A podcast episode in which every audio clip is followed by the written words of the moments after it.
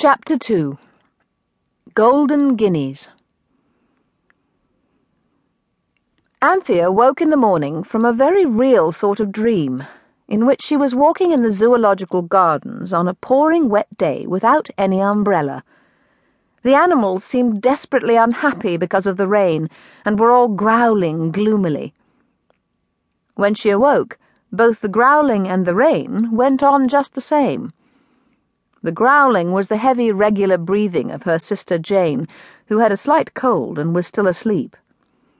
The rain fell in slow drops onto Anthea's face from the wet corner of a bath towel which her brother Robert was gently squeezing the water out of to wake her up, as he now explained. Oh, drop it, she said rather crossly.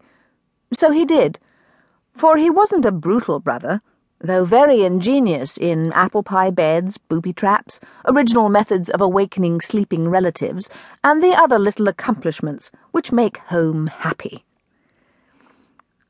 I had such a funny dream, Anthea began. So did I, said Jane, wakening suddenly and without warning. I dreamed we found a sand fairy in the gravel pits, and it said it was a Psammead, and we might have a new wish every day, and but that's what I dreamed, said Robert. I was just going to tell you. And we had the first wish directly it said so. And I dreamed you girls were donkeys enough to ask for us all to be beautiful as the day, and we jolly well were, and it was perfectly beastly. But can different people all dream the same thing? said Anthea, sitting up in bed. Because I dreamed all that as well as about the zoo and the rain and Baby didn't know us in my dream, and the servants shut us out of the house because the radiantness of our beauty was such a complete disguise, and the voice of the eldest brother sounded from across the landing.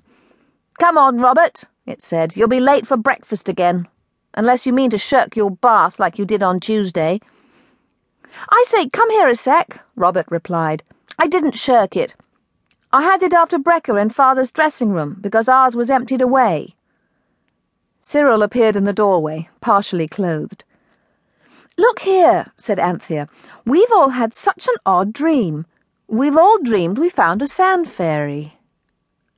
Her voice died away before Cyril's contemptuous glance. Dream? he said. You little sillies, it's true. I tell you, it all happened. That's why I'm so keen on being down early. We'll go up there directly after brekker and have another wish. Only we'll make up our minds, solid before we go, what it is we do want, and no one must ask for anything unless the others agree first. No more peerless beauties for this child, thank you. Not if I know it. The other three dressed with their mouths open. If all that dream about the sand fairy was real, this real dressing seemed very like a dream, the girls thought. Jane felt that Cyril was right, but Anthea wasn't sure till after they had seen Martha and heard her full and plain reminders about their naughty conduct the day before. Then Anthea was sure. Because, said she, servants never dream anything but the things in the dream book, like snakes and oysters and going to a wedding. That means a funeral, and snakes are a false female friend, and oysters are babies. Talking of babies, said Cyril, where's the lamb? Martha's going to take him to Rochester to see her cousins. Mother said she might. She's dressing him now, said Jane, in his very best coat and hat. Bread and butter, please.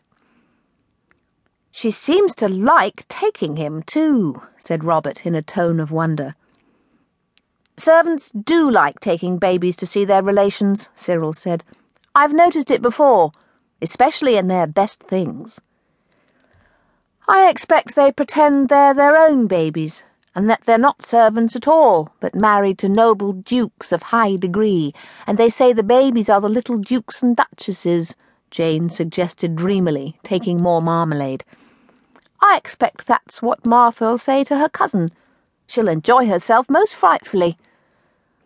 She won't enjoy herself most frightfully carrying our infant duke to Rochester, said Robert. Not if she's anything like me, she won't. Fancy walking to Rochester with a lamb on your back. Oh, crikey, said Cyril in full agreement.